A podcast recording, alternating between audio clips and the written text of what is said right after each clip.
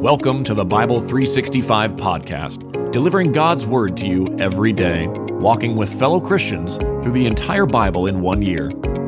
Each book of the Bible is read by a different member of Holy Trinity Lutheran Church in Edmond, Oklahoma, bringing new voices to a timeless story.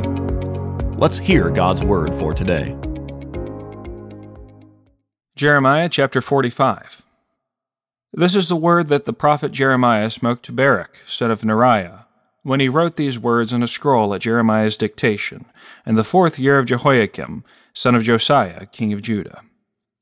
This is what the Lord, the God of Israel, says to you, Baruch. You have said, Woe is me, because the Lord has added misery to my pain. I am worn out with groaning and have found no rest. This is what you are to say to him. This is what the Lord says. What I have built, I am about to demolish, and what I have planted, I am about to uproot, the whole land. But as for you, do you pursue great things for yourself? Stop pursuing, for I am about to bring a disaster on all humanity. This is the Lord's declaration. But I will grant you your life like the spoils of war wherever you go. Jeremiah chapter 46. This is the word of the Lord that came to the prophet Jeremiah about the nations about Egypt and the army of Pharaoh Necho, Egypt's king, which was defeated at Carchemish on the Euphrates River by King Nebuchadnezzar of Babylon in the fourth year of Judah's king Jehoiakim, son of Josiah. Deploy small shields and large, approach for battle, harness the horses, mount the steeds, take your position with helmets on, polished lances, put on armor. Why have I seen this? They are terrified, they are retreating, their warriors are crushed. They flee headlong. They never look back. Terror is on every side. This is the Lord's declaration. The swift cannot flee, and the warrior cannot escape. In the north, by the bank of the Euphrates River, they stumble and fall. Who is this rising like the Nile, with waters that churn like rivers? Egypt rises like the Nile, and its waters churn like rivers. He boasts, I will go up, I will cover the earth, I will destroy cities with the residents. Rise up, you cavalry. Race fiercely, you chariots. Let the warriors march out, Cush and Put, who are able to handle shields, and the men of Lud, who are able to handle and string the bow. That day belongs to the Lord, the God of armies, a day of vengeance to avenge himself against his adversaries. The sword will devour and be satisfied. It will drink its fill of their blood, because it will sacrifice to the Lord, the God of armies, and the northern land by the Euphrates River. Go up to Gilead and get balm, virgin daughter of Egypt. You have multiplied remedies in vain. There is no healing for you. The nations have heard your dishonor, and your cries fill the earth. Because warrior stumbles against warrior, and together both of them have fallen. This is the word of the Lord spoken to the prophet Jeremiah about the coming of King Nebuchadnezzar of Babylon to defeat the land of Egypt. Announce it in Egypt and proclaim it at Migdol Proclaim it in Memphis and Tahpanhes. Say, Take positions, prepare yourself, for the sword devours all around you. Why have your strong ones been swept away? Each has not stood, for the Lord has thrust him down. He continues to stumble. Indeed, each falls over the other. They say, Get up, let's return to our people and go to our native land, away from the oppressor's sword. There they will cry out, Pharaoh, king of Egypt, was all noise. He let the opportune moment pass. As I live, this is the king's declaration, the Lord of armies is his name. The king of Babylon will come like Tabor among the mountains, and like Carmel by the sea. Get your bags ready for exile, inhabitants of daughter Egypt, for Memphis will become a desolation, uninhabited ruins. Egypt is a beautiful young cow, but a horsefly from the north is coming against her. Even her mercenaries among her are like stall fed calves. They too will turn back. Together they will flee. They will not take their stand, for the day of their calamity is coming on them, the time of their punishment. Egypt will hiss like a slithering snake, for the enemy will come up with an army. With axes they will come against her, like those who cut trees. They will cut down her forest. This is the Lord's declaration. Though it is dense, for they are numerous as locusts, they cannot be counted. Daughter Egypt will be put to shame, handed over to the northern people. The Lord of armies, the God of Israel, says, I am about to punish Amon, god of Thebes, along with Pharaoh, Egypt, her gods, and her kings. Pharaoh and those trusting in him. I will hand them over to those who intend to take their lives, to King Nebuchadnezzar of Babylon and his officers.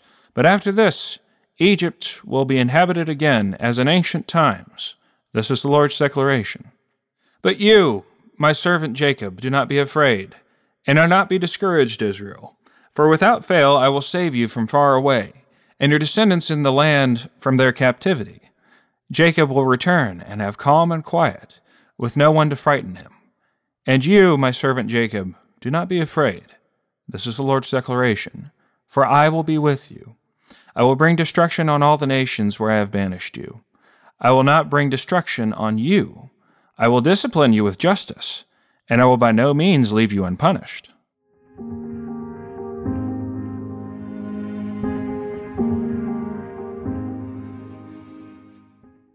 Second Peter Chapter 2 There were indeed false prophets among the people, just as there will be false teachers among you.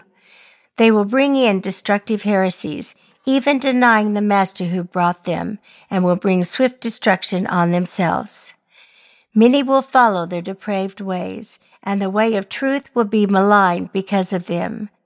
They will exploit you in their greed with made up stories. Their condemnation, pronounced long ago, is not idle, and their destruction does not sleep. For if God didn't spare the angels who sinned, but cast them into hell, and delivered them in chains of utter darkness to be kept for judgment, and if he didn't spare the ancient world, but protected Noah, a preacher of righteousness, and seven others, when he brought the flood of the world on the ungodly, and if he reduced the cities of Sodom and Gomorrah to ashes and condemned them to extinction, making them an example of what is to come to the ungodly, and if he rescued righteous Lot, distressed by the depraved behavior of the immoral, for as that righteous man lived among them day by day, his righteous soul was tormented by the lawless deeds he saw and heard.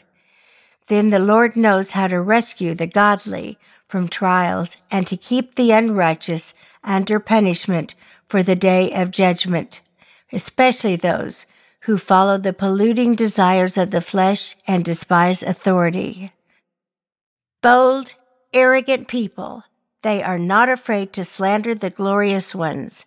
However, angels, who are greater in might and power, do not bring a slanderous charge against them before the Lord.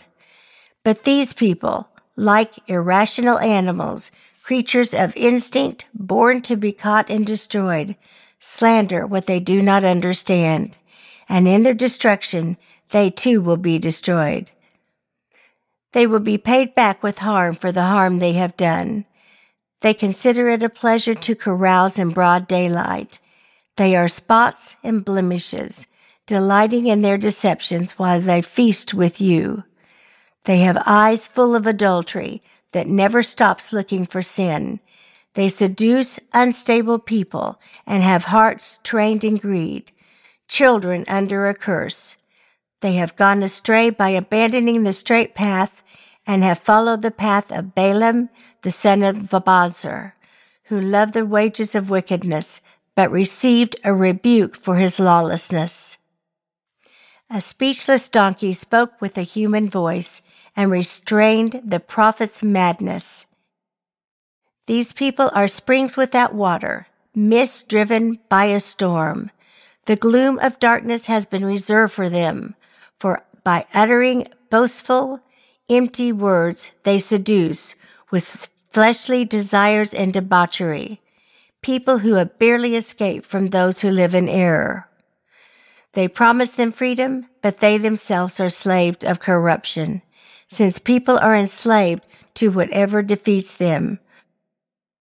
For if, having escaped the world's impurity through the knowledge of the Lord and Savior Jesus Christ, they are again entangled in these things and defeated, the last state is worse for them than the first.